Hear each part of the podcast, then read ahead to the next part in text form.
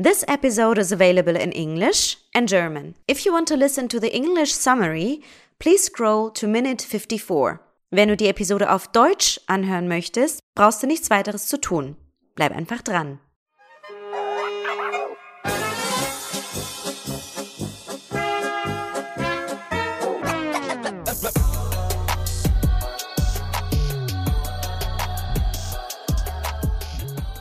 So, herzlich willkommen zu Kulturell Inkorrekt. Ich bin eure Moni und vielen Dank, dass ihr heute eingeschaltet habt und uns zuhört. Denn heute habe ich einen ganz besonderen Gast da. Sein Name ist Klaus Motoki Ton. Ich habe ihn vor einiger Zeit auf einem Search Inside Yourself Seminar äh, kennengelernt. Ein Seminar für emotionale Intelligenz. Und da ich mitbekommen habe, dass er ein paar kulturelle Hintergründe hat, fand ich es sehr interessant, ihn heute zum Podcast einzuladen. Aber bevor ich jetzt mehr über ihn verrate, Hi Motoki, danke, dass du heute dabei bist und mit mir heute über deine Kulturenhintergründe und Vorurteile und Mythen sprichst. Cool, ja, danke, dass ich hier sein darf. Moni, vielen Dank für die Einladung. Danke für deine Zeit auf jeden Fall. Also ich weiß ja jetzt, wer du so bist. Mhm. Vielleicht könntest du dich ja, bevor wir ins Thema einsteigen, das Thema japanische, portugiesische und deutsche Kultur haben wir ja heute als Thema. Wäre es ganz interessant für die Zuhörerinnen und Zuhörer zu wissen, wer ist denn eigentlich Klaus Motoki Ton? Magst du was ein bisschen über dich erzählen? Ja, genau. Ähm, ich merke auch gerade hier in diesem Zoom-Bild, das wird so geschönert von Zoom. Also viele, viele ist eine Überraschung, dass ich Jahrgang 73 bin, weil mein japanisches Äußeres, was ich meiner Mutter zu verdanken habe, mich eher tendenziell ein bisschen jünger macht als älter. Ähm, vielleicht habe ich auch nicht so viel Bartwuchs wie so manche andere Freunde. Und ähm, ja, bei so Vorstellungsrunden tatsächlich merke ich auch, dass manchen Leuten schwierig fällt, mich vorzustellen. Und deswegen habe ich so ein Bild, dass sie immer sagen, naja, einfach Bratwurst und Sojasauce, wenn sie das zusammenmischen, dann haben sie Klaus Motoki. Ich habe halt einen deutschen Vornamen und diesen japanischen Vornamen. Und die meisten, so wie du, glaube ich, auch, ne, nennen mich einfach Motoki. Und irgendwann hat auch jemand gesagt, das passt einfach auch besser als Klaus. Das war auch noch eine andere Generation und du siehst auch nicht aus wie ein Klaus. Und ja, seitdem höre ich am meisten auf Motoki und Dazu kann ich auch noch ein bisschen was erzählen später, wenn du magst, zu diesem Namen. Und ich bin so 50 Prozent Deutsch äh, von der DNA, 50 Prozent Japanisch und wahrscheinlich noch viele andere DNA-Bestandteile und liebe aber Portugal. Da kann ich auch später, wenn du magst, kann ich darüber noch was sagen. Ähm, irgendwie fühle ich mich da gerade zu Hause. Bin aber jetzt gerade in Deutschland und freue mich, mit dir zu sprechen. Hm. Sehr gut, vielen Dank dafür. Also ich finde es auch sehr interessant mit deinem Einstieg gerade zu den, zu den Namen. Da fällt mir auch eine kleine Anekdote ein. Und zwar bin ich äh, aktiv in so einer ähm, Organisation, Frauenrechtsorganisation. Und ich nenne mich ja immer Moni. Also auch wenn die Leute mich fragen, ähm, wie soll ich dich nennen? Soll ich dich Anemone nennen oder, oder, oder was auch immer? Dann sage ich so, nenn mich gerne Moni. Und da habe ich auch sehr oft gehört, ja, irgendwie kann ich dich nicht so nennen, weil dein Aussehen passt nicht zu Moni. Und dann habe ich mir so auch so, hm, okay. Und du bist jetzt ehrlich gesagt der erste Mensch in meinem Leben, der genau eine, also eine ähnliche äh, Erfahrung gemacht hat, dass die Leute einfach nicht klarkommen, wenn sie dich Klaus nennen. Sehr interessant. Ähm, um weiterzugehen in der Personal Intro, was würdest du dazu sagen? Also wie würden dich die Menschen in deiner Umgebung, in deinem Umfeld beschreiben?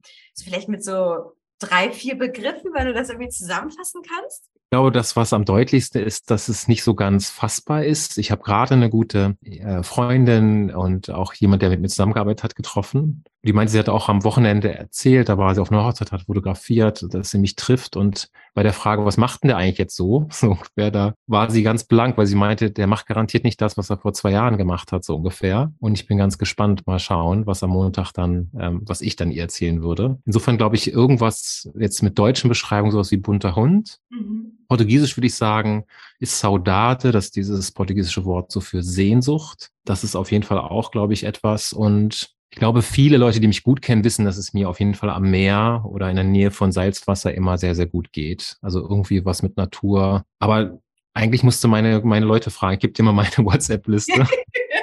und dann musste die fragen. Tatsächlich habe ich mich gerade gefragt, Annemone, wenn ich das nur, wenn ich das fragen dürfte. Klar. Ähm, hast du deinen Podcast-Zuhörenden denn schon mal erzählt, was wofür Anemone steht? Oder dein Name oder deine Namen? Nee, tatsächlich nicht. Also immer nur, wenn, wenn mich Leute zum Beispiel fragen, ja, oh, Anemone habe ich noch nie gehört, äh, dann erzähle ich ihnen das. Also tatsächlich ist Anemone eine Blume, aber auch eine Seepflanze. Und ähm, es ist eigentlich die, die grundsätzlich die Übersetzung von meinem persischen Namen. Das ist Sharoyev. Und das ist eigentlich auch im Persischen eine Blume. Und äh, da damals meine Eltern gesagt haben, ja, irgendwie ist dieses, die Aussprache Sharoyer wahrscheinlich ein bisschen schwieriger für die westliche Welt. Deswegen nennen wir dich jetzt einfach wirklich Anemone. Äh, so hat sich dann sozusagen die, die Geschichte ergeben. Aber im Endeffekt eine Bedeutung oder was es so darstellt, ist es eben eine Blume und eine Seepflanze. Und vielleicht hast du auch mal bei Findet Nemo die Anemonenblume oder Anemonenpflanze genannt. Das ist einmal, wurde ich auch sehr oft äh, aufgezogen von meinen Klassenkameraden. Äh, Ach, wie so cool.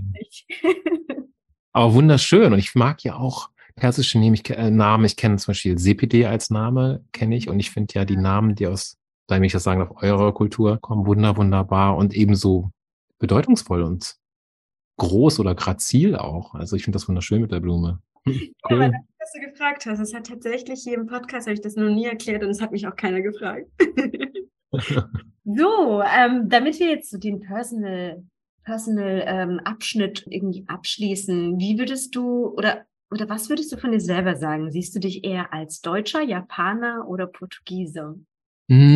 Also spannend ist tatsächlich, ich habe dir gerade erzählt, dass ich habe heute meine, ganz neidisch, meine Eltern ähm, zum Flughafen gebracht. Die dürfen jetzt nach Japan fliegen. Und ähm, wenn ich nach, nach, nach vielen, vielen Jahren wieder nach Japan komme zum Beispiel, dann merke ich so eine Erleichterung, weil Dinge, die, wo ich in Deutschland ein Störgefühl habe, sind in Japan normal. Andersrum sind in Japan natürlich andere Sachen wiederum weird. Und die sind in Deutschland halt ganz zum Beispiel korrekt oder ja, was so das Zeitempfinden betrifft. Ich glaube, wenn ich so kreativ sein darf und es darf ja auch im Beruf oder auch im Privatleben, dann mag ich tatsächlich das Portugiesische. Ähm, es gibt ja auch so Cultural Maps ne? und mhm. das portugiesische Zeitgefühl. Und damit meine ich nicht, dass zu spät komme, sondern wie wir den Moment erleben, ne? wie wir Synchronizität erleben und sowas. Das liegt mir echt am meisten. Und auch die Geduld und ähm, die Hingabe im Moment zu sein, das, das, das mag ich sehr. Äh, da bin ich fast eher ein bisschen südländisch sozusagen. Ja. Mhm. Jetzt hast du ja gerade ähm, auch davon gesprochen zum Thema japanische Kultur. Der, also ein Mann, der Japaner, also den japanischen Hintergrund hat, einen kulturellen japanischen Hintergrund, einen deutschen Hintergrund, der aber in Portugal, Portugal lebt, ist ja auch sozusagen, wenn ich das jetzt mal äh, überspitzt sagen kann, ein bunter Vogel ähm, für jetzt zum Beispiel Portugiesen oder für Deutsche oder für Japaner. Ne? Also wenn du jetzt auch irgendwie zu, zu Gast in Japan bist. Gab es denn so typische Vorurteile und Klischees in der Vergangenheit, wo du echt gedacht hast, boah, also irgendwie damit werde ich immer konfrontiert, so egal in welcher Kultur ich gerade so unterwegs bist, bin. Und wie bist du vor allem damit umgegangen? Weil das ist ja auch, wenn du in so vielen Ländern dich zu Hause fühlst, hat es ja auch so eine, also zeigt es ja auch deine Zuneigung zu Inner Diversity. Das ist ja auch mehr unser Thema sozusagen, weil du bist ja auch innerlich divers, hast eine innerliche Diversität. Und bevor wir auf dieses Thema auch eingehen, wie war das für dich, so mit diesen ganzen Vorurteilen da irgendwie umzugehen? Ja, voll gut die Frage. Und mich würde auch interessieren, wie du damit umgegangen bist. Lass uns mal mhm. Dialog machen, mhm. ähm, wenn du magst. Ich glaube, also ich glaube ja, viele Vorteile sind ja da, weil auch irgendeine Wahrheit da dran ist und zugleich sind es manchmal auch Vorteile, die sich dann aber auch bewahrheiten. Und ich würde sagen, es gibt von in der Kindheit von Hänseln und aufge, aufgezogen werden. Ne? Ich habe dann auch noch mhm. möglicherweise komische Hobbys gehabt und lange Haare und viel Musik gemacht und nicht Fußball gespielt. Ne? Stattdessen irgendwie Bands gemacht und so. Mhm. Ich würde sagen, eher kontinuierlich dieses Not Fitting In war da dass ich dann aber auch, weißt du, wenn du das dann annimmst und auch spielst, dann bestätigst du das natürlich auch. So auch ein Vorurteil, das dir gegenüber besteht, aber auch das Vorurteil, wie Menschen auf dich reagieren. Und ich würde sagen, meine Theorie wäre, ich kann das ja, ich kann das ja nicht beweisen, aber ich habe neulich was Schönes über so den Umgang von Menschen mit Paradox Mindset so, so ähm, gelesen. Mhm. Und es scheinen Menschen zu sein, die viel ähm, so mit Spannungen und Widersprüchen auch leben können tatsächlich was auch immer dazu geführt hat.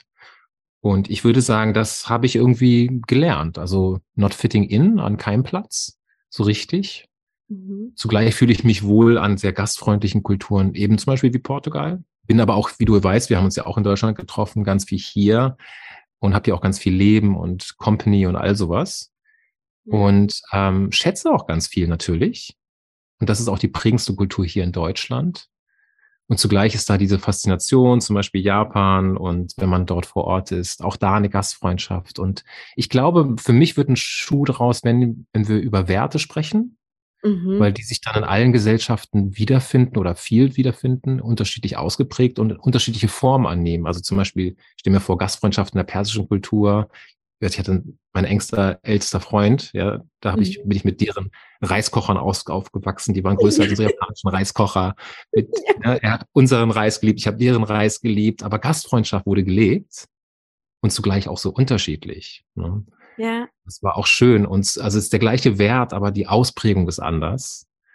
Und das, das, das, das finde ich eigentlich das Spannende. Also heute finde ich das spannender. Damals war es vielleicht auch, wo man vielleicht auch noch unsicher war und am Suchen war und am Werden war, war es auch mal, wurde es auch mal gebasht. Ne? Da war auch mal leichter Racism dabei. Heute, glaube ich, würde man dann noch anders mit umgehen. Und damals hat man das vielleicht ein bisschen weggelächelt oder aber hat das Beste daraus gemacht und gesagt, okay, wenn ich so anders bin als die anderen, dann habe ich ja auch fast einen Blankoscheck, um anders zu sein. Und daraus kann ich was machen. Ja, das ist ein sehr, sehr, ähm, sehr, sehr wichtiger Punkt. Also einmal so dieses not fitting in. Also das habe ich tatsächlich auch, obwohl ich jetzt in Deutschland geboren ähm, wurde, immer so gehabt. Also da habe ich auch in einem Podcast gesprochen, so von so einer Identitätskrise. Ne? Also wenn man jetzt sehr persisch zu Hause irgendwie aufgewachsen ist und dann irgendwie mit der deutschen Kultur clasht, dann bringt das einem schon so zum Nachdenken. Ne? Also was ist jetzt richtig aus der deutschen Kultur oder was ist jetzt richtig in der persischen Kultur? Und wenn ich jetzt irgendwie mit meiner Oma äh, Gott habe sie selig, äh, telefoniert habe, dann war ich trotzdem so immer so die Deutsche und, und, und in Deutschland war ich ja trotzdem immer so die Ausländerin, ne, die Perserin. Und ähm, das hat für mich schon so jahrelang irgendwie gedauert, damit klarzukommen tatsächlich, ne? Ähm, dass ich dann irgendwann verstanden habe, gut, das macht mich auch aus und diese diese Bikulturalität kann ich auch zu meiner Stärke umwandeln, ja, dass ich sympathisch, äh, zum Beispiel empathischer bin, mich besser in Menschen vielleicht hineinversetzen kann, sie verstehen kann, nicht so Schwierigkeiten habe, mit anderen Kulturen zu interagieren, ist, dass ich halt immer aufgewachsen bin, beide Seiten zu verstehen, beide Kulturen zu verstehen verstehen, Menschen äh, aus beiden Kulturen zu verstehen. Ne? Und das habe ich dann halt irgendwie nach ein paar Jahren gelernt. Aber ich muss sagen, auf dem Weg dahin war es schon eine Herausforderung. Es war nicht ganz einfach. Gemeinsame Werte, genau. Mhm. Weil ich habe nämlich vor kurzem ein Interview gehabt zum Thema Diversity und da war es auch so, ja, dass ähm, eine Dame, ähm, die, inter die interviewt wurde, ein Interview vorher, hat so gemeint, so ja, dass es sehr schwierig ist, mit vielen diversen Menschen oder mit vielen verschiedenen Kulturen zusammenzuarbeiten, weil da kommen ja viele Meinungen miteinander, aufeinander, das clasht dann und so. Und dann habe ich auch gesagt, genauso wie du, das Wichtigste ist, gemeinsame Werte erstmal zu finden und Gemeinsamkeiten generell generell zu finden. Auch wenn wir so unterschiedliche Kulturen haben, wenn wir uns auf die Gemeinsamkeiten konzentrieren und was uns am Ende des Tages wichtig ist, führt uns zu einem schön, viel, viel schöneren Ergebnis, wenn wir jetzt zum Beispiel Beispiel nur white-only Leute in einem Team haben, die an einem Produkt und an einer Dienstleistung zu, also arbeiten oder nur ausländische Kulturen haben, ähm, ohne zum Beispiel die deutsche, ähm, den, die deutsche Perspektive mit einfließen zu lassen. Und ich glaube, wir laufen oder sind viel erfolgreicher, glücklicher, zufriedener, wenn wir erstmal festlegen, was sind unsere Werte und was sind unsere Gemeinsamkeiten, an denen wir festhalten können. Und das fand ich so schön, dass du das gerade so, so gesagt hast, weil das kann ich nur zu hundertprozentig unterstreichen, weil ich denke, dass wir so auch viel, viel mehr Diskriminierung und Rassismus entgegenwirken können, weil wenn wir uns nämlich darauf konzentrieren, okay, nicht auf die Andersartigkeit der Menschen, ähm, die uns ja also ich sehe das so aus der psychologischen Sicht, ne? Also alles, was uns Angst macht, ist das eigentlich gleichzeitig, was uns unbekannt und anders erscheint. Aber wenn wir aus dieser Andersartigkeit Gemeinsamkeiten finden, dann kann man meiner Meinung nach auch viel, viel besser gegenüber Rassismus und Diskriminierung irgendwie antreten oder vortreten. Ich weiß nicht, was du dazu meinst, ob du da irgendwie noch eine andere Meinung hast, aber ich fand das sehr schön, dass du das erwähnt hast. Ja, voll. Also ich, ich bin, bin voll bei dir und ich finde es super, dass du es insbesondere auch benennst, muss ich echt sagen, dass, dass, dass muss ich echt anerkennen, auch an deinem Podcast, weißt du, also auch die Worte zu benennen und sagen, da geht es wirklich um Rassismus zum Beispiel. Du mhm. kennst mich ja ein bisschen, ich bin halt auch ein bisschen notorisch immer auf dieser positiven Seite. Ich glaube, ich bin nicht toxisch positivistisch so, ne? Aber ich mag es natürlich, weil auch dieser Diversitätsdiskurs, der ist oft eben so ein bisschen defizitorientiert. Ne? Mhm das auch eben von Gespräch er, erwähnt, äh, ein Gespräch erwähnt, wo es am Anfang darum ging, dass es ja auch schwierig sei oder so. Und mhm. ich erlebe auch das Thema Inklusion. Ich habe ganz viel mit Menschen mit Benachteiligungen und Menschen mit Behinderung sozusagen zu tun gehabt. Das ist immer, das ist immer so, wir erreichen nie das 100 Prozent. Also es ist immer eine Annäherungskurve, aber irgendwas wird immer fehlen. Und ich mache mal zwei, drei Beispiele. Diese Wertediskussion, glaube ich, kann erstmal positiv eine Gemeinsamkeit sein, genauso wie du es sagst. Zugleich mag ich zum Beispiel Nancy Klein von Time to Think die, die betont Difference, weißt du? Die Unterschiedlichkeit, die Schönheit dieser Unterschiedlichkeit. Also, wie sieht Gastfreundschaft bei euch aus? Wie wurde das gelebt und wie sieht das bei uns aus? Und diese Unterschiedlichkeit kann ja auch eine Faszination sein. Ne? Also die ganze Star Trek-Geschichte lebt von der Faszination unbekannter Welten.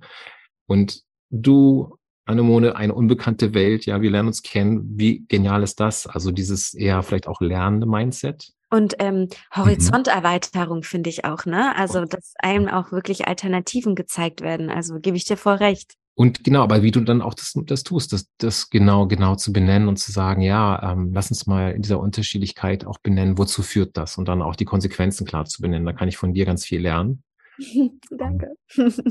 Jetzt haben wir ja ganz, ganz viel über Japanisch, Portugiesisch, Deutsch gesprochen und unser Herzensthema, was wir in unseren Vorgesprächen zum Beispiel auch ganz kurz angeschnitten haben, war ja das Thema Inner Diversity.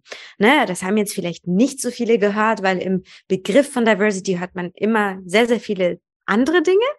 Aber so diese innere Diversität kam jetzt nicht so, also das ist jetzt nicht das Narrativ, was ich jetzt in Deutschland zum Beispiel erkannt habe. Vielleicht, wenn wir generell über das Thema Inner Diversity sprechen wollen, wie möchtest du das Thema oder diese Begriffe in diesem Podcast definieren, sodass wir so eine Basis haben, von der wir dann auch alle anderen Themen sozusagen im, im, im Dialog besprechen können? Ja, ich kann das ja versuchen, ganz hochgestochen mit so zwei, drei Thesen quasi machen. Mhm.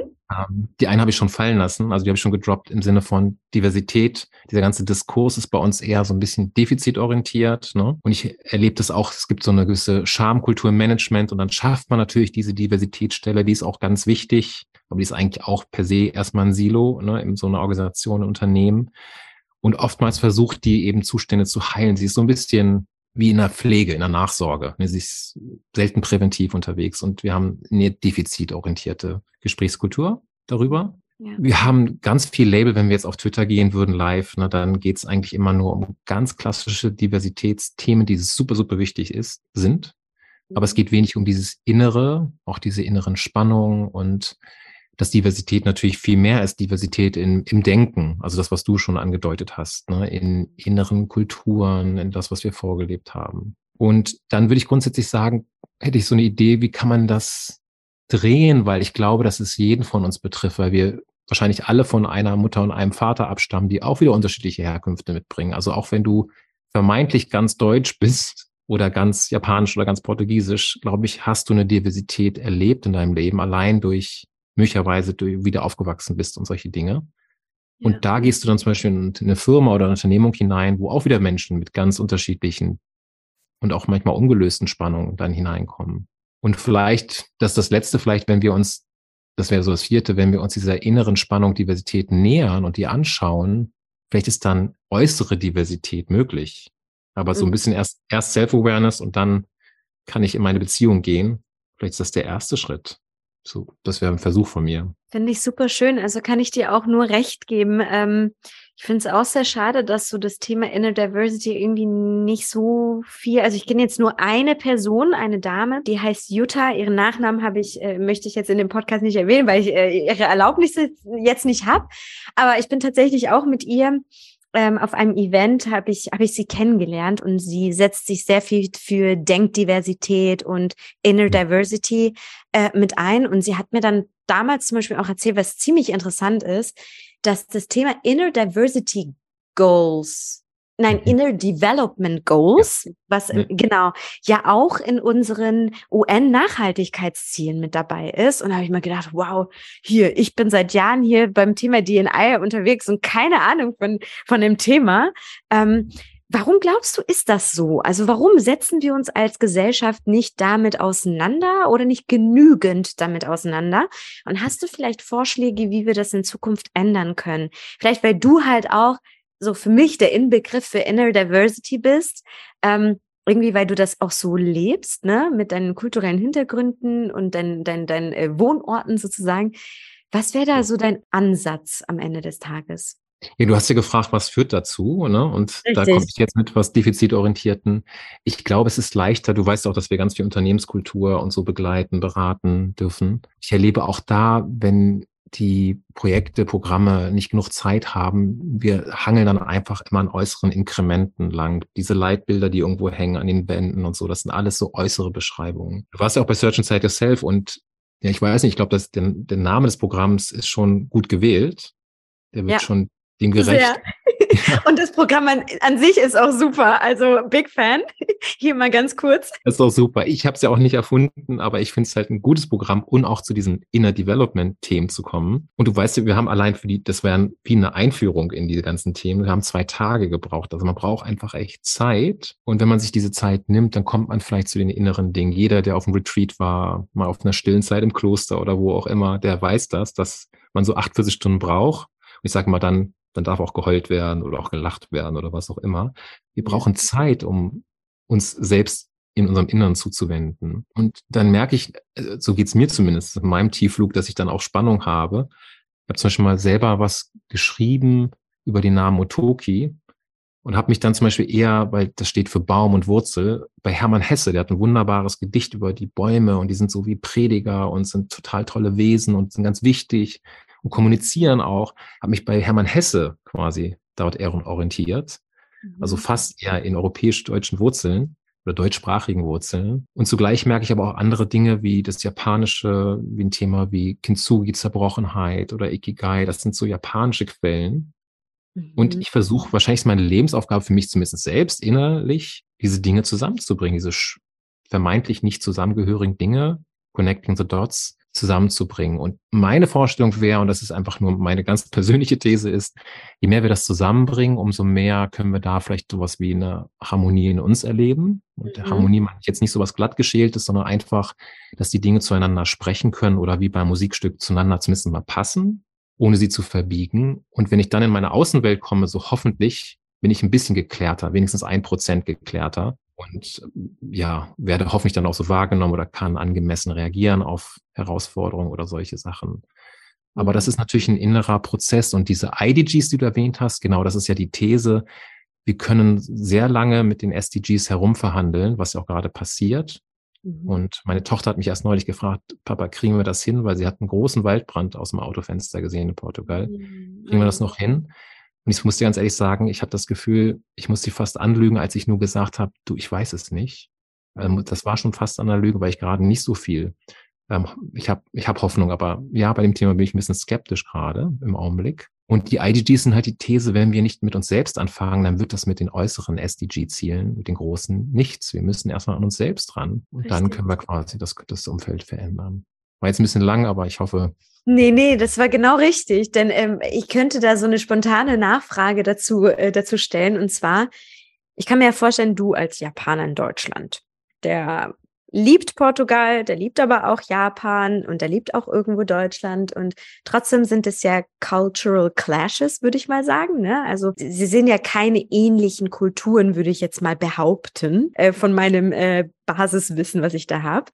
Meine erste Frage wäre dann, diese Journey oder das Thema Inner Diversity, hat dich das geprägt, während du in den verschiedenen Ländern gelebt hast? Und wenn ja, wie bist du damit umgegangen? Also wie hast du sozusagen deine innere Diversität unter Kontrolle gehalten oder gezähmt oder also weißt du, worauf ich hinaus will? Wie bist du damit umgegangen so? Ich glaube, es ist eine Suche, die der hält auch noch an, ähm, mhm. auch mit 49. Ich würde sagen, ich bin ein bisschen geklärter, dass ich weiß, es gibt tatsächlich Kontexte, ich spreche jetzt mal in die Unternehmenswelt hinein, mhm. die tun mir nicht gut. Also was tut mir auch gut, um ich sag mal, auch so sinnvoll für diese Welt da zu sein, wirksam in dieser Welt zu sein. Es gibt gewisse Kontexte, ich mache es ein ganz bisschen konkreter, wenn Organisationen auch wahnsinnig politisch werden, ne, wahnsinnig hierarchisch werden, da fühle ich mich nicht wohl und dann kann ich auch dort nicht gut agieren oder Veränderung anstoßen. Auch wenn die Unternehmen das manchmal wollen, ne, sagen mal, komm, komm hierher, Motoki, mhm. mach Veränderung. Ähm, die, da, den tue ich nicht gut, ich kann dort nicht mein Bestes geben. Und ich merke auch, manchmal gehst du auch mit Verletzungen raus, weil eben Dinge manchmal sehr komisch laufen. Mhm. Also ich habe ein bisschen, glaube ich, gelernt, wo kann ich mich gut entfalten, würde ich sagen. Das hat auch gedauert. Wie steht, sieht auch mein ganz persönliches Leben dazu aus, dass das möglich ist?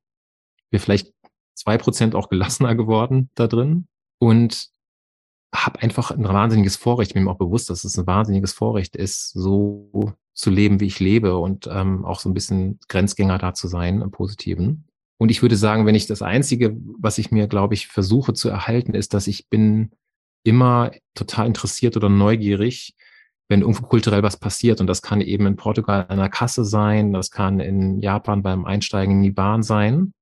Und auch mhm. beim, in Deutschland, ich weiß nicht, wie es dir geht, aber mich, ich gucke immer so gerne auf, auch ziemlich unbewusst, auf so Mikrogesten. Ob nur beim Bäcker. Toll. weißt du, bei der Bahnkontrolle gestern im ICE so ungefähr ja, wie Menschen auch reagieren. Und ich lasse mich auch überraschen, wenn dann plötzlich jemand so freundlich über, ne, also so freundlich ist und gut gelaunt, obwohl alles total voll ist und hier alles zu spät ist. Mhm. Und lass mich davon überraschen. Und zugleich merke ich aber auch, so wie in Portugal, da kann ich einfach jeden, jederzeit auf der Straße grüßen, auf, auf dem Dorf oder in der Stadt. Das wird in Deutschland, hier in der Großstadt, guck die, gucken dich Leute schräg an, denken, was ist das für ein, sag mal, Spinner? Ja. Und in Japan wollte ich es gar nicht versuchen. Das ist gar nicht, also du grüßt dich nicht im, im, in Tokio im öffentlichen Nahverkehr. Ja, das machst du einfach nicht. Ja, genau. um, ähm, das ist ganz, ganz ähm, witzig. Vielleicht können wir da noch was Kleines einschieben. Was ist so hm. ähm, dein Top 1, 2 ähm, kulturellen Überraschungen in den drei Kulturen, die du jetzt in den letzten Jahren so gelernt hast, wo du, wo du immer wieder so schmunzeln musst, wenn dir das wieder so äh, über den Weg läuft irgendwie, während du interagierst mit äh, einer Deutschen, einem Japaner oder einem Portugiesen oder so? Ah, absolut. Das ist, das ist, das könnte, könnte meine neue Lieblingsfrage sein. Und zwar wirklich, also bei Portugal könnte ich lange erzählen, aber tatsächlich, das Gespräch geht immer vor. Also egal, ob du beim Aldi oder beim Pingo Dose oder so stehst, die Schlange ist lang, alle haben gerade Feierabend, alle sind hungrig. Mhm. Wenn dann, wir nennen die Fisinia, so eine Nachbarin, so eine Oma aus der Nachbarschaft steht und die kommt in kleinen Chat mit der Kassiererin, keiner ist ungeduldig, die Kassiererin nimmt sich alle Zeit der Welt für diese Dame und für ihre Anliegen. Mhm. Was auch, wie sie dann die Münzen aus dem Portemonnaie holt, das, es ist, als wenn die Zeit stillsteht. Hm? Und das gilt sogar auch, wenn du in Lissabon, das kannst du mal ausprobieren, in der engsten Innenstadt aus dem Uber aussteigst und du denkst, der kann dich nicht hier mitten auf der Straße halten und dich da rauslassen. Es hupt einfach keiner. Es ist völlig okay, kurz zu warten, diesen Moment auszuhalten. Da passiert gerade was Wichtiges, Menschliches, eine Verabschiedung.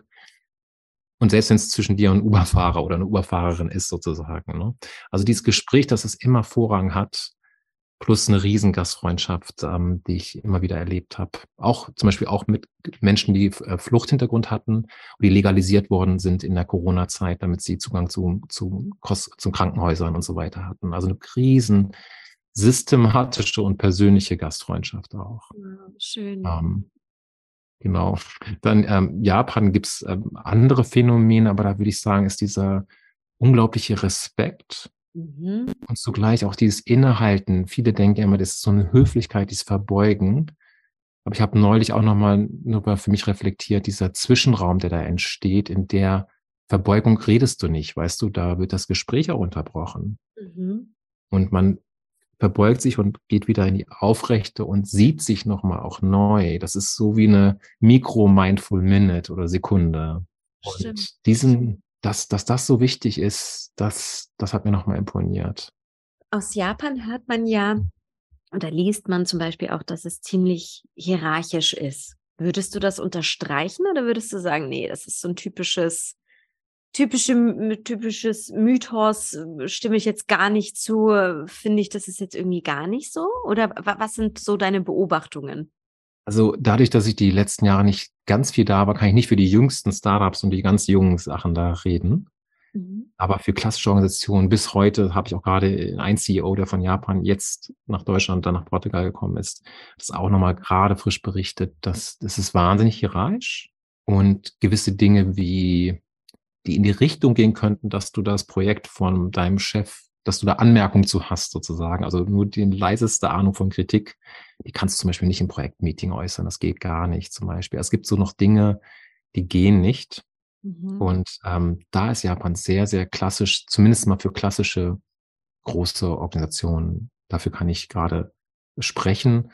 Und ich weiß, dass sich in ganz jungen, sage ich mal, auch Startups und solchen Bereichen, auch im kreativen Umfeld, viele sich nach westlichen Kulturen sehnen. Und eins der größten, sage ich mal, Unternehmen dort, äh, Rakuten kennen wir das, oder Rakten sagt man in Japan, die sind wirklich auch hungrig nach westlicher Kultur. Also die versuchen auch westliche, zum Beispiel Führungskräfte einzustellen, um ein mhm. bisschen mehr von dem traditionellen japanischen Geschehen wegzukommen. Und vielleicht kann ich damit, weil ich habe eben keine zwei Wertschätzungen der deutschen Kultur gegenüber zugelassen. Tatsächlich, ja. auch wenn wir da sehr hart mit uns sind, würde ich sagen, also wir sind schon echt Meister von einer großen Bandbreite, weißt du, zwischen Produktionsdisziplin und diesen ganzen Versuch, das Ganze jetzt agil, hierarchiefrei, ne, holokratisch hinzubekommen. Also, also wenn wir auch, ja, sorry. Nein, Entschuldigung. Äh, äh, sag du, sag du, ich bin dir ins Wort gefallen. Ich will nur zumindest mal sagen, vielleicht, wenn das jemand jetzt hört, auf LinkedIn und so, wenn man sich umschaut, wir bashen uns ja ganz schön. Also da sind wir ganz schön gut drin in Deutschland. Aber wenn man mal rausgeht, ey, wir machen da auch einiges ziemlich mutig und richtig. Ja. Wir sind nur ziemlich hart mit uns selbst, ehrlich gesagt. Ja. Ich, ich, finde, das ist irgendwie so ein deutsches Ding, wenn ich mal das so da sagen darf, so diese Selbstkritik irgendwie.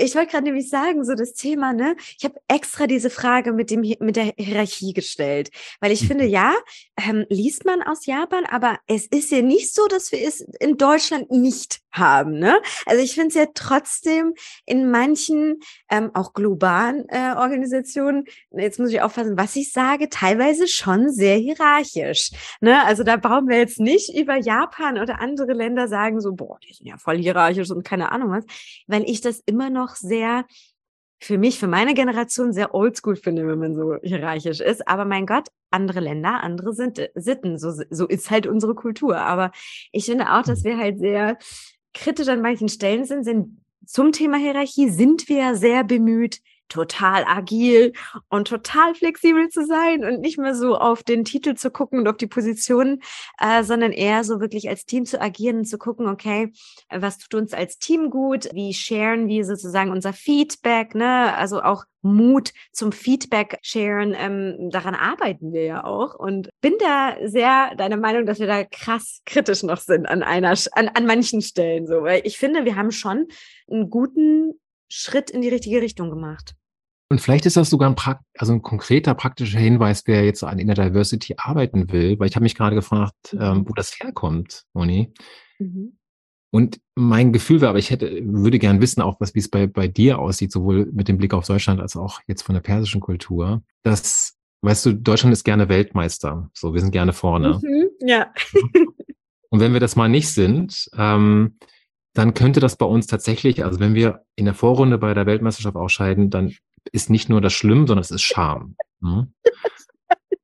Und weißt du, in Japan sind ganz andere Dinge Schamkultur und in Portugal auch. Und ich zum Beispiel, ich merke, in meiner Schamkultur bin ich ganz japanisch geprägt. Ja, es gibt Dinge, da wird nicht bei uns drüber geredet. Ja, mhm. du siehst auch nach Fukushima keine Demonstration auf den Straßen. Ja, bei uns hättest du eine Demonstration, wenn Deutschland aus der Vorrunde ne, ausscheidet und sagt, der Bundestrainer muss weg oder die Bundestrainerin muss weg. So, weißt das geht halt nicht. Ne? Ja. Und der Witz ist, wenn du das jetzt hörst, schau mal, was bei dir Scham erzeugt, also was kulturell dich geprägt hat, das bei dir Scham erzeugt.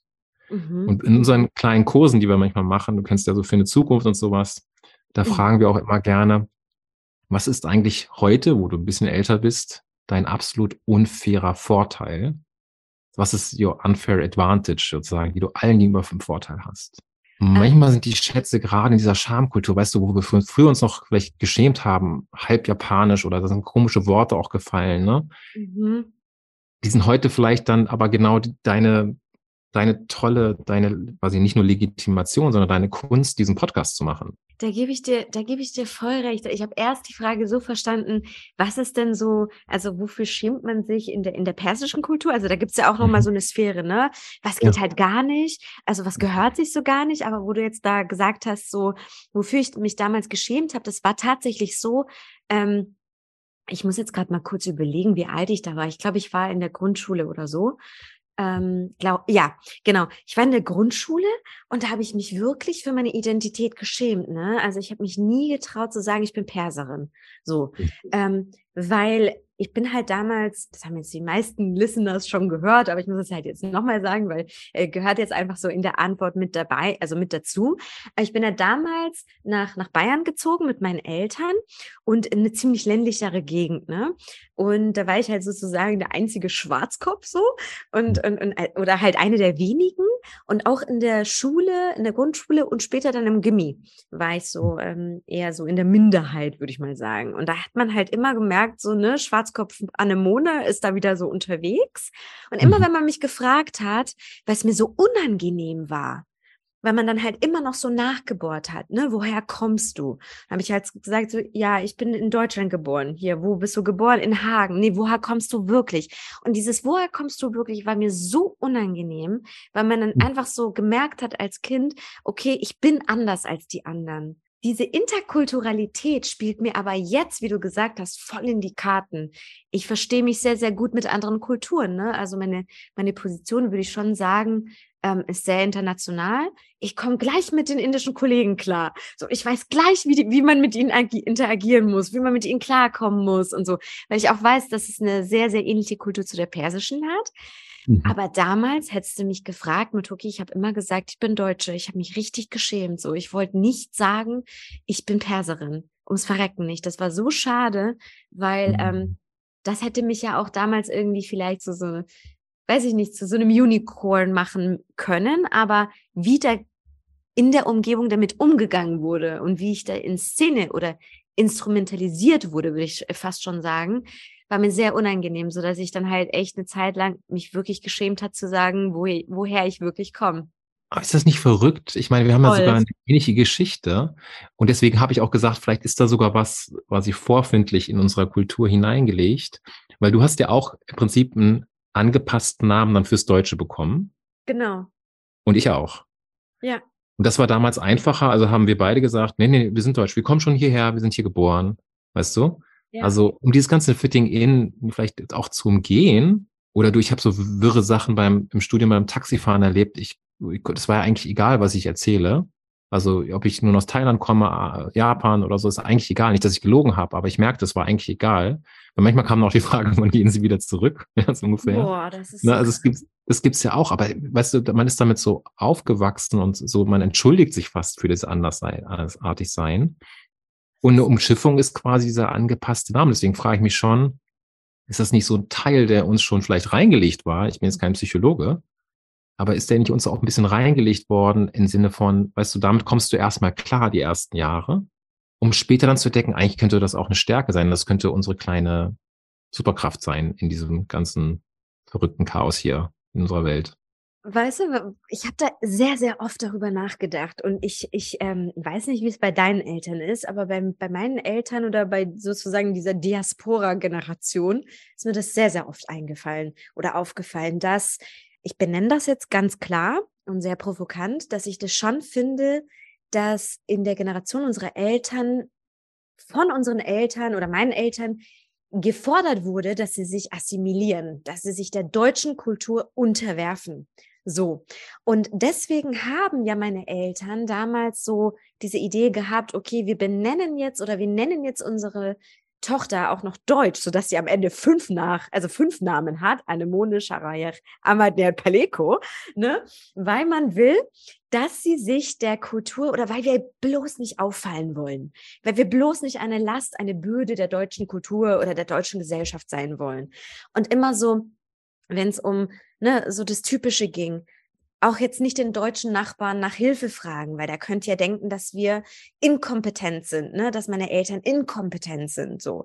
Das war immer so eine Kulturassimilation, so. Wir müssen uns immer unterordnen. Ich finde, die Generation jetzt, die jetzt mhm. kommt, Gen Y, Gen Z, ist ganz anders. Das ist so diese Generation von individualistischer oder ne, mit dem individualistischen Ansatz, ich möchte meine Persönlichkeit entwickeln, ich möchte mich frei entfalten.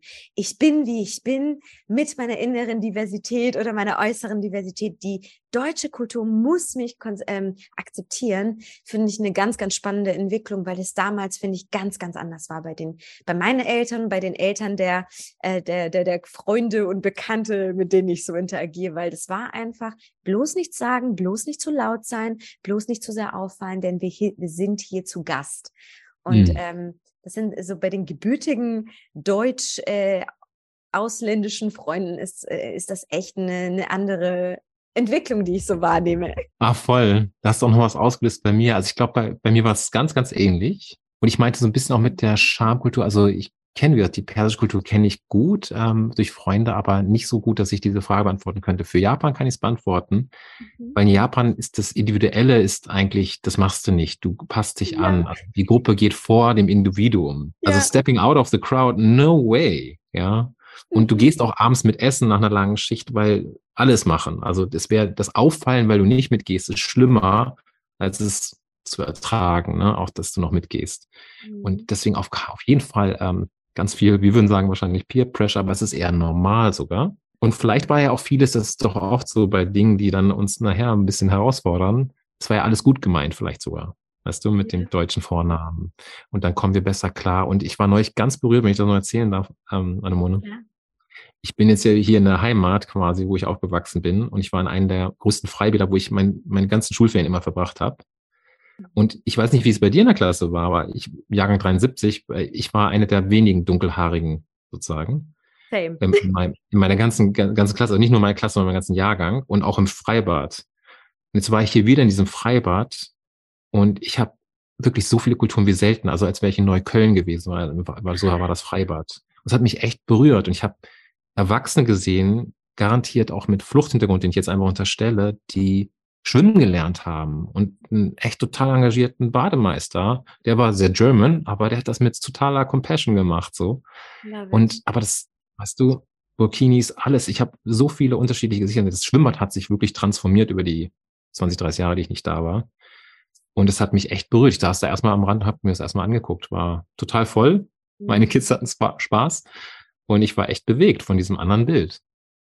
Ich, ich finde es total eine schöne Entwicklung, weil im Endeffekt ähm, ist es so, dass wenn man dann sozusagen für die eigene Kultur oder für diese Diversität kämpft am Ende des Tages, dann denke ich mir halt auch manchmal, wäre das jetzt eigentlich heute gar nicht möglich, ne? Wenn wir uns, wenn wir uns oder wenn ich mich jetzt nach der nach den Standards meiner Eltern, die es halt nicht anders gewohnt waren, weil, um deine Frage zu beantworten, ja, meine Eltern kommen aus dem Iran und das war auch so eine kollektivistisch angehauchte Gesellschaft, ne? Also immer um das Wohl der Gesellschaft. Die Gesellschaft mhm. geht immer vor und nicht das Individuum geht vor, ne? Wenn ich dieses Verhalten, das sie ja nach Deutschland gebracht haben, weitergeführt hätte oder auch die anderen Peers sozusagen in unserem Alter, dann hätten wir jetzt nicht so eine kunterbunte Welt oder ein kunterbuntes Freibad. Ne? Also ich finde das super schön, weil im Endeffekt, wie gesagt, ich finde Diversity ultra schön, weil es immer neue Wege, neue,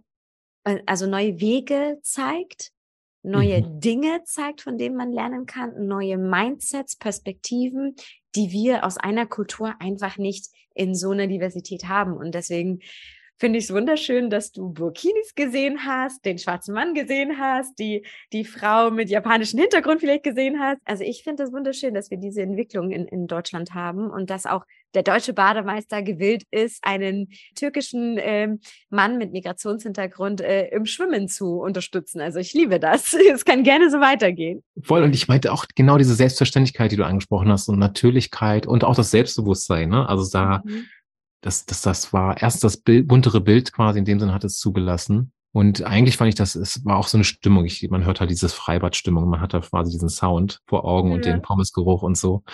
Und im Prinzip wäre das mein Wunsch für manche Unternehmungen. ähm, aber ich muss auch sagen, neulich in der Gruppe, es war eher eine portugiesische Gruppe, aber es könnte genauso in Deutschland laufen, wo quasi die meisten Namen Martin, Michael oder Katrin sind. Mhm Ich habe nochmal die Frage am Anfang gestellt, ne? nicht nur, dass wir uns eine Vorstellungsrunde machen, sondern wirklich, wie wir das gemacht haben, was bedeutet dein Name, was weißt du darüber? Und die Menschen sagten, ey, wir sind seit 40 Jahren, arbeiten wir hier zusammen. Ich wusste das noch nicht von dem, weil der heißt nicht nur Michael, sondern er hat fünf weitere Namen und ich wusste nichts über seinen Family Tribe. Und jetzt habe ich zum ersten Mal was über seine DNA erfahren quasi. Ne? Also selbst wenn wir glauben, wir wissen schon alles, weil auch wir können ja reinfallen, du und ich, auf Richtig. gewisse stereotypische, zum Beispiel deutsche ähm, Namen, Kulturen. Es gibt so viel mehr zu entdecken, oder? Ja, definitiv. Also es, ich habe da, da vor kurzem, das ist, ist, so interessant, dass du das alles erwähnst, weil im Endeffekt habe ich mir im kurzen auch nochmal drüber nachgedacht, so, ähm, beziehungsweise mein, mein Godfather of Culture ist zu sagen Hofstede. Mhm. Und äh, da lese ich natürlich sehr, sehr viel und bin sehr viel aus seinen äh, so Websites und Büchern unterwegs. Und dann war ja auch dieses Thema Cultural Iceberg, ne? Also da siehst du im ersten Moment vielleicht, wo du jemanden in eine kulturelle Schublade stecken kannst, durch die Hautfarbe, ne, durch das Gesicht zum Beispiel, durch die Haarfarbe, durch äh, sein Auftreten oder, oder die Klamotten, die er sie trägt. Da siehst du vielleicht, in welche Kultur die Person gesteckt werden kann. Aber im Endeffekt, under the surface, was ist so wirklich seine oder ihre Kultur? Was sind die Werte, was ist die Bedeutung seines Namens? Was ist die Bedeutung der Geste zum Beispiel, die er an den Tag legt? Und wenn wir uns ein bisschen mehr Zeit nehmen können, dieses äh, Dig Deeper, ähm, hm. also diesen Schritt zu machen, ne, um Leute wirklich kennenzulernen hinter der, der Fassade, dann würde ich, glaube ich, also dann hätten wir, glaube ich, würde uns das viel, viel mehr zusammenschweißen, oder? Was denkst du darüber? Weil du weißt ja auch automatisch viel mehr über diese Person. Das schweißt ja auch irgendwo zusammen, oder? Voll, das, deswegen versuchen wir halt, du hast ja Search Inside Yourself ähm, kennengelernt. Es gibt ja so viel mehr natürlich noch, aber deswegen versuchen wir immer so Elemente, die diesen Raum weiten. Das könnte Time to Think sein. Das kann einfach ein basales Kennenlernen auf dieser Ebene, wie du es gerade beschrieben hast, eigentlich sein.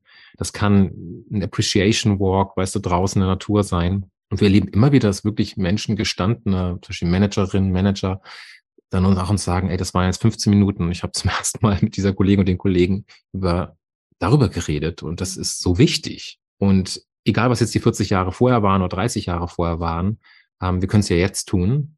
Und so ähnlich wie unsere Micro-Practices, die wir bei Search and Side selbst eingeflochten haben, ja. so diese kleinen Micro-Practices sozusagen in Meetingrunden. Ne?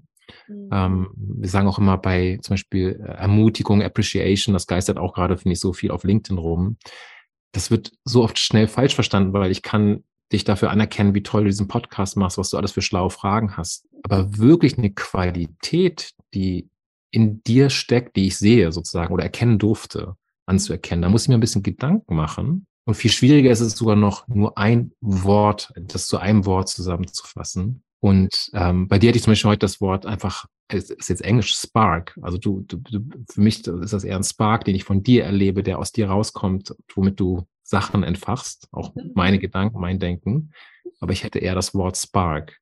Und Danke. ähm, das ist ja. habe ich noch nie so gehört, aber das ist wunderschön, muss ich sagen. so Funke auf Deutsch.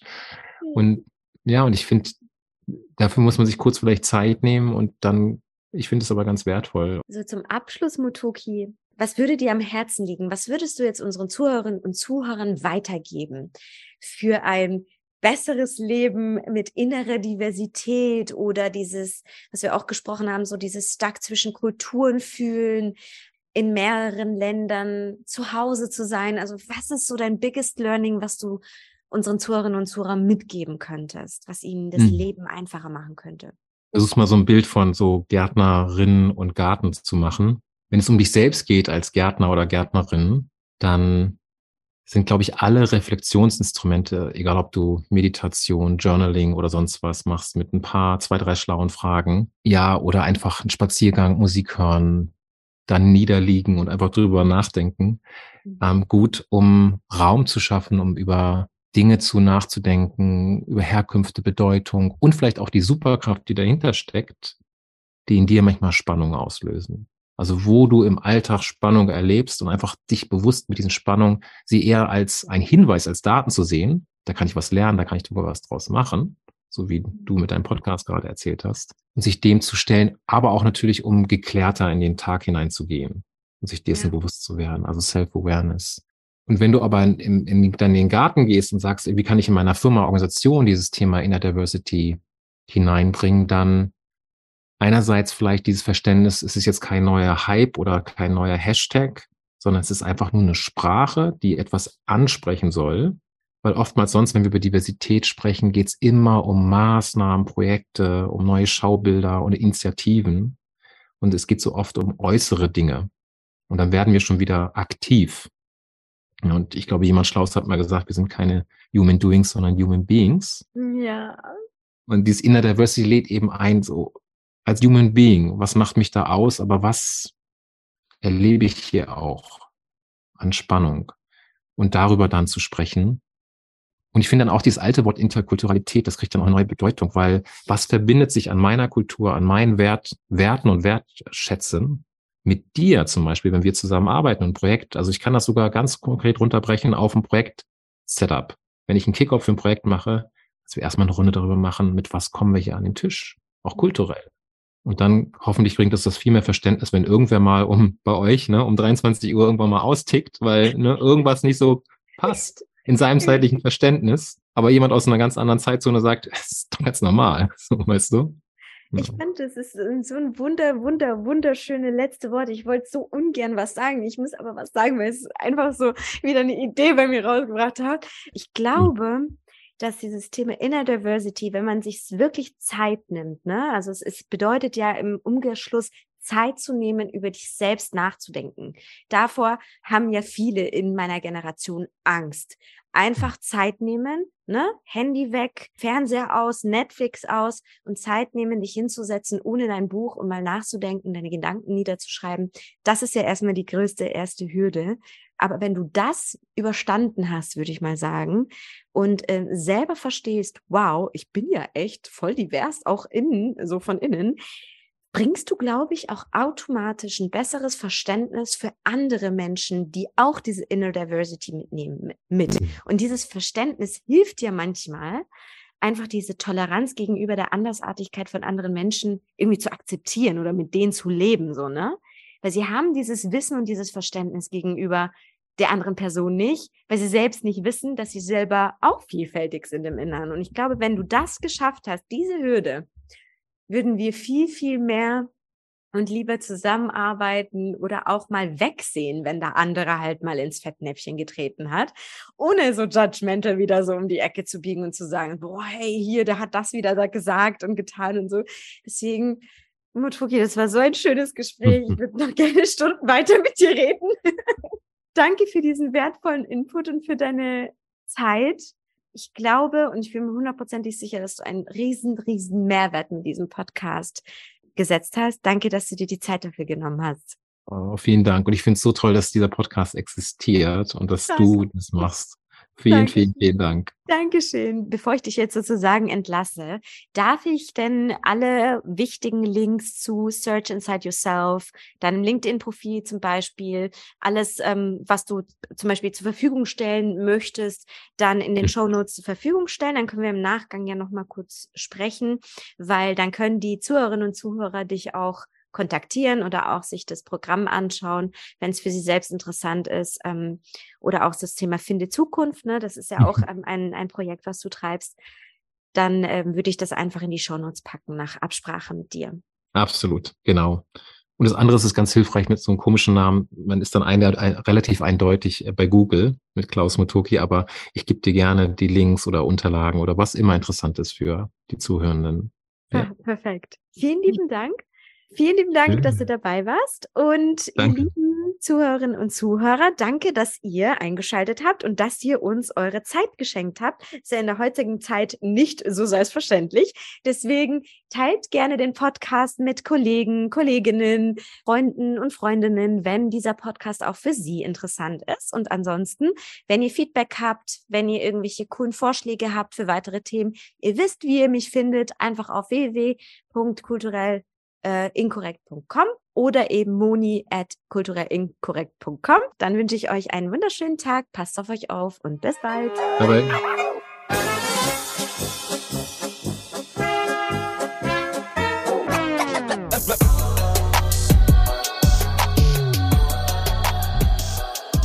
Hello, guys. Welcome to our Culturally Incorrect podcast. My name is Moni, your podcast host, and I'm happy to release or launch a new podcast episode today, which is called or is about the topic of inner diversity. What is inner diversity? How to de- deal with inner diversity? And for this, I invited my German, Japanese, Portuguese colleague uh, Klaus Motoki Ton. The original podcast or episode is in German. That's why I'm doing an English summary. I would say I will tell you something about himself first before we start or dig deeper into the topic of inner diversity.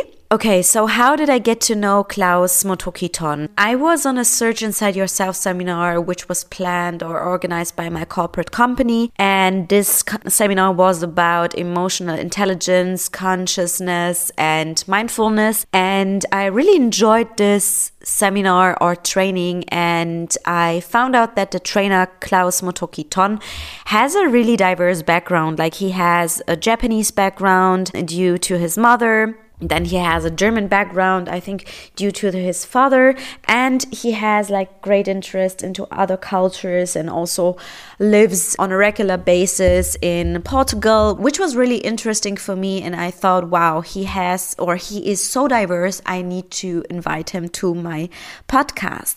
So i asked him how would people describe you in three words? He would say he is really colorful he always lives in the moment and he is always doing something else or doing things he loves the most. What was really interesting was that he asked for the meaning of my original name because I uh, my name is Anemone, which is like German, and everybody calls me Moni, which is an acronym. But I also have a Persian name, and this name is Sharoyer. And he asked me before we dig deeper into the topic of inner diversity what the meaning, or if I know what the meaning of my name is. And I told him yes. From a German perspective, it's like a flower. And also, like uh, if you watch the movie of Finding Nemo, you will see anemone grass in the sea, and it's also a flower which I also uh, like really like the flower of anemone. And also, this meaning is equally in uh, the Persian context. So it's also a, gule sharoyer, uh, which means uh, the flower sharoyer.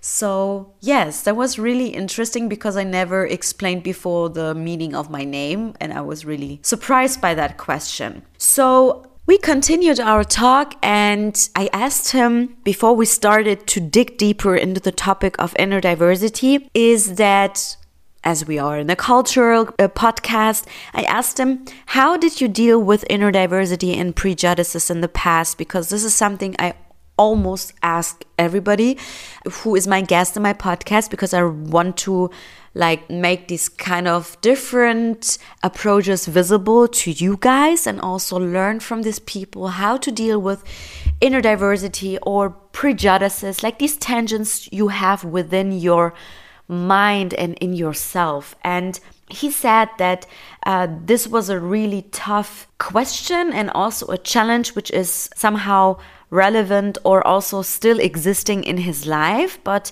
what he mentioned is, or what his answer was, that he has this kind of a paradox mindset, which is a skill uh, or a competency to live with your inner tensions. And I found this really, really interesting because, uh, on the one hand, he said, uh, you kind of see these differences or this feeling of not fitting in as a strength, and you try to adjust yourself like a chameleon in your environment. So you have like you build the skill of getting along with these tensions tensions with your environment like these tensions you feel because you have like the feeling you're not fitting into that culture the dominant culture maybe in a country you're currently living in. What was really interesting is that he mentioned that being different or the aspect of being different was for him an excuse somehow to dare to be different or to do things differently, which was really interesting because I also saw this kind of similarities in my life. When I found out that I'm not accepted in the way I am, in the way I think, in the way I do things, or have these different approaches uh, somehow felt more confident about it because then I said to the people or told the people, hey, I have a diverse background and I'm coming from somewhere else. So let me do these things differently and show you a no, new perspective. And I really, really like it because, as I also mentioned it in a further talk, at the end of the talk, I, I think I mentioned this with him. I somehow had this feeling of that our parents here in Germany, I can just talk about it uh, from a German perspective, is that my parents or the generation of my parents had like this feeling of they have to fit in, they have to degrade themselves, they have to like uh, assimilate their themselves to fit in the German culture here. And our new Gen Y and Gen Z generation are approaching this kind of um, aspect differently. Like they're proud of them being individualists and having a diverse background and they are proud what they bring to the table. And this is something i really love about the development of cultural contexts or how people with different backgrounds evolve differently now in our society. At this point, I also mentioned in our talk my story with my bicultural background. So I have Persian parents, but I was raised, yeah, also really Persian, but also in a German context. So this kind of dealing with this biculturality gave me the skills or gave me the skills of more empathy, like feeling myself into other people, understanding them, listen to them carefully, and kind of have the feeling of no matter which culture is in front of me, I have the feeling or I have the skill to deal with them really easily. And when I think about my school time, and I'm sharing experiences right now on this. I remember being in the school from 8 a.m. to 1 p.m., for example, and I had like this German money going on and interacting with my peers. But when I got home, I had this like this Persian household, and I had to adjust or like uh, somehow work on my skills to adjust like a chameleon. So, uh, being different or having another identity in the German environment world, and then coming home and fitting into that Persian world.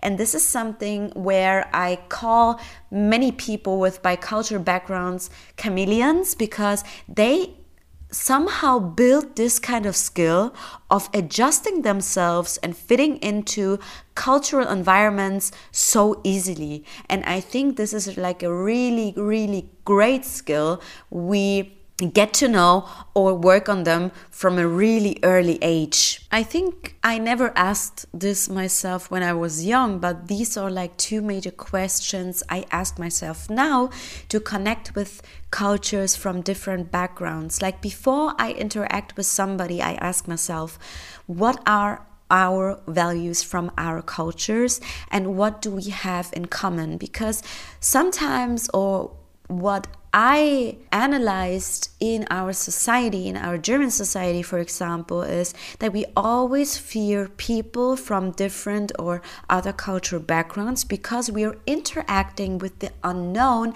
and the unusual. And this scares us some, sometimes, not myself, but I would say for the major amount of people in the societies. This is why silos exist because we don't know the like we ha- we are fearing we are scared that from the unknown and the unusual of other cu- cultures. So a first step would be to ask for common values and things we do have in common to connect more easily with these kind of cultures. What motoki mentioned here and which was really interesting also from his perspective and i'm totally fully agree with him on this is that also different is also good. So when we mastered the first step of finding things in common, we can ask ourselves, okay, what are the differences and what can we learn from these kind of differences? Like there's beauty in any differences, fascination, and also learning effect, like a perspective shift. If you also listen to one of my previous podcast episodes uh, where I talked to my a former colleague, Michela Coppola, about her Italian background and also the part where I asked her about growing up uh, or rising her children up, if she did it on an Italian way or in a German way, she told me like a really, really cool fact that she took both of both of the worlds, like from the German and the Italian world, and to find her personal way to raising up her children in a kind of a different aspects of her life, which was really interesting. And I totally agree with her and also Motoki on the aspect that also differences can give us a big learning effect and a great value in a perspective shift, for example. Then we started with the topic of diversity and inner diversity, and Motoki mentioned something where I fully agree with him on that because, uh, yeah, it's just true. He mentioned that diversity is really negatively connotated somehow because we're always talking about the topic of diversity in connection with something negative. So, for example, we need diversity because, or we need we need to raise awareness on diversity because we're not so inclusive because marginalized uh, societies or people are always discriminated. And what he also mentioned is that he don't like it that the topic of inner diversity is not a big topic yet. Like it's not having so much awareness yet. And this is like something I really agree with him. Like we have these different dimensions of diversity inclusion, but the topic of inner diversity is just not mentioned yet, but it's so important because it begins with ourselves. And what is also important to mention is that we have like these kind of uh, sustainable development goals from the United Nations, the so-called SDGs. They are also known as the global goals and they were adopted by the United Nations in 2015 as a universal call to action to end poverty protect the planet, and ensure that by 2030 all people enjoy peace and prosperity. uh, really ambitious because we are not there yet, not at all. And besides these kind of SDGs, there are the so called IDGs, like the inner development goals. And I'm reading out now for you what these kind of inner development goals are. I didn't read out the IDGs or what it is and why and what the goal is for the German version, but I will definitely link down below also the URL to this page and I will read out loud what the initiative is, why are they doing that, etc. pp. The Inner Development Goals is a non-profit organization for inner development. We research, collect, and communicate science-based skills and qualities that help us to live purposeful, sustainable, and productive lives. They also have a framework. So they're saying here the inner development goals framework is a fundamental in the work to reach the sustainable development goals. The why. In 2015, the Sustainable Development Goals gave us a comprehensive plan for a sustainable world by 2030. The 17 goals cover a wide range of issues that involve people with different needs, values, and convictions. There's a vision of what needs to happen, but progress along this vision has so far been disappointing. We lack the inner capacity to to deal with our increasingly complex environment and challenges. Fortunately, modern research shows that the inner abilities we now all need can be developed. This was the starting point for the Inner Development Goals Initiative. This is now the what. The IDGs will provide an essential framework of transformative skills for sustainable development, a field kit in co creation now on how to develop these necessary skills, open source and free for all to use. The current IDGs framework represents five dimensions and 23 skills and qualities which are especially crucial for leaders who address SDGs, but fundamentally for all of us. It is the greatest possible accelerator to reach the sustainable development goals and create a prosperous future for all humanity. Okay, and there are five dimensions with the 23 skills and qualities within this inner development goals framework. It's one, being, relation to self, two, thinking, cognitive skills, three, relating, caring for others and the world, four, collaborating, social skills, and five, acting, driving change. So, under these five skills mentioned here, I can see a lot of subtopics like under being and the relationship to self. There's uh, subtopics which are called inner compass, integrity and authenticity, openness and learning mindset, self awareness, presence. Uh, under the second dimension, thinking and cognitive skills, there are subtopics such as critical thinking, complexity awareness, perspective skills, sense making, long term orientation, visioning, and on the third one, and that's the last one, and I will also link down below so you can do your research on your own. It was relating, caring for others and the world, and there you will find appreciation, connectedness, humility, and empathy and compassion. So, a lot of skills and dimensions mentioned here.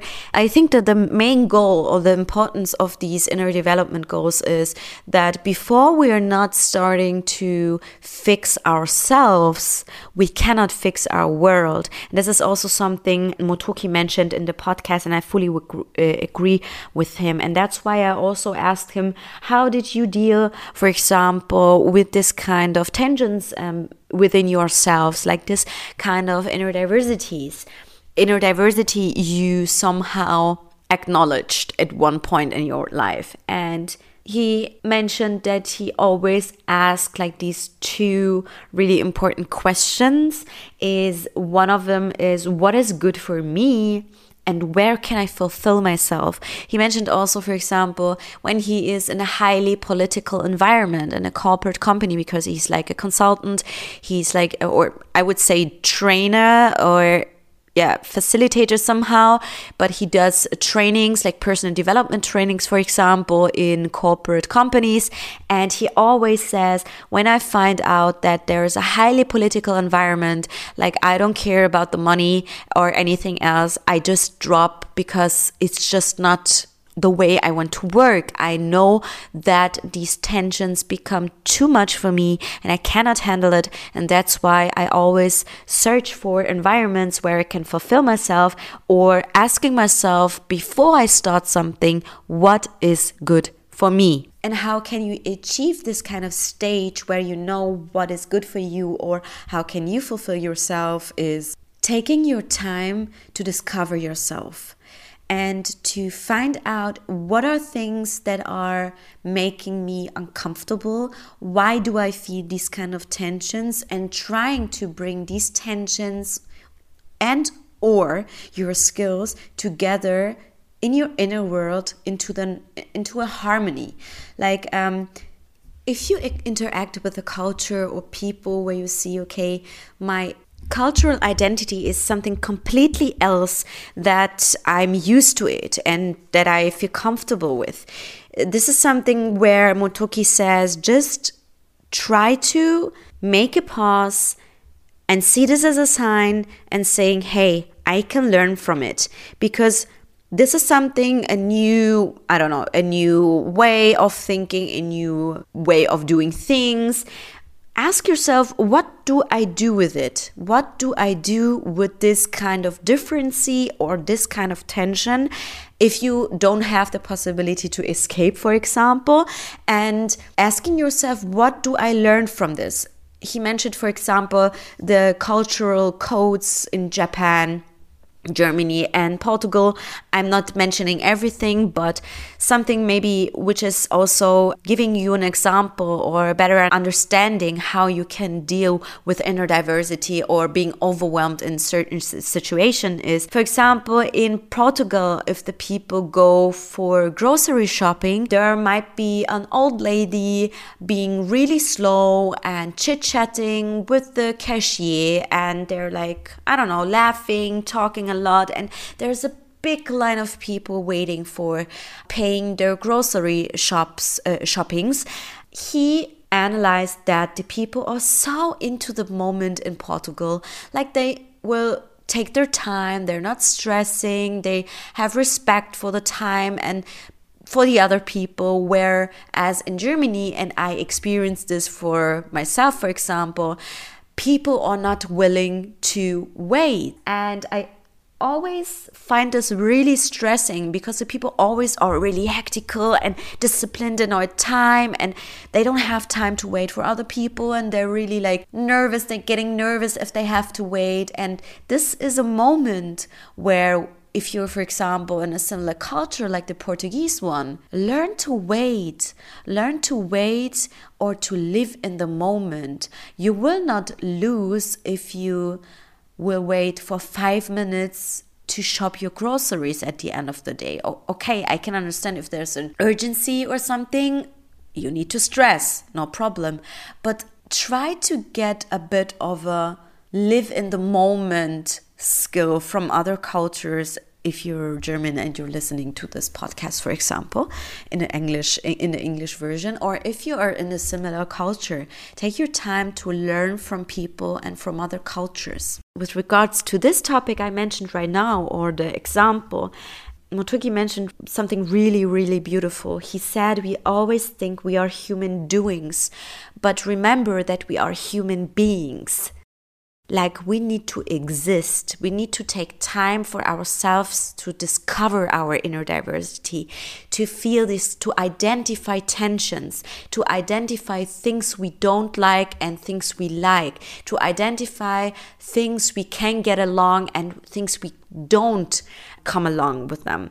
And I really found that beautiful, and I just wrote it down to always mentioning this in my English version of the podcast. And this leads me to our conclusion or also our practical advices to deal with inner diversity again, like a summary for you. He recommends to use tools for reflection, for example, meditation, journaling, and creating a personal space where you can really think on yourself, on your inner being, and to think about all the things I mentioned before. And also think about the question if I am different, what's my unfair advantage which could be an added value for the society? And also reminding yourself that you don't have to apologize for being different. You can turn your power of being different or the power of inner diversity to do really good things in this world and making an impact in this world and stop degrading yourself because of your inner diversity, your inner tensions. If you're living in a dominant culture, see your differences and your different approach, your different way of thinking as a strength and try to bring an added value to the table with your own skills, which are maybe different than the ones you are living in that uh, dominant culture or dominant society with another culture code. And as Motoki mentions, everybody will find his or her way to see the strength and the added value. Even if you're coming from another culture, you can add to the table. And for me, he mentioned that I'm sparkly, like I always ask the right questions that make you think or reflect. And I really think that's beautiful. I really enjoyed the talk with Motoki, and I hope you also enjoyed this kind of empowering and sparkling episode summary of the German inner diversity episode. And if you have any questions to me or Klaus Motoki, you can reach out to this wonderful human being. I will link down below his LinkedIn profile, his website, and he also wrote a book. I think it's in German, but you can also ask him if he has a English version of it. I don't know it yet. But yes, if you have any feedback for this podcast episode, please let me know. Reach out to me. If you have also topic recommendations, I would love to talk with you on that.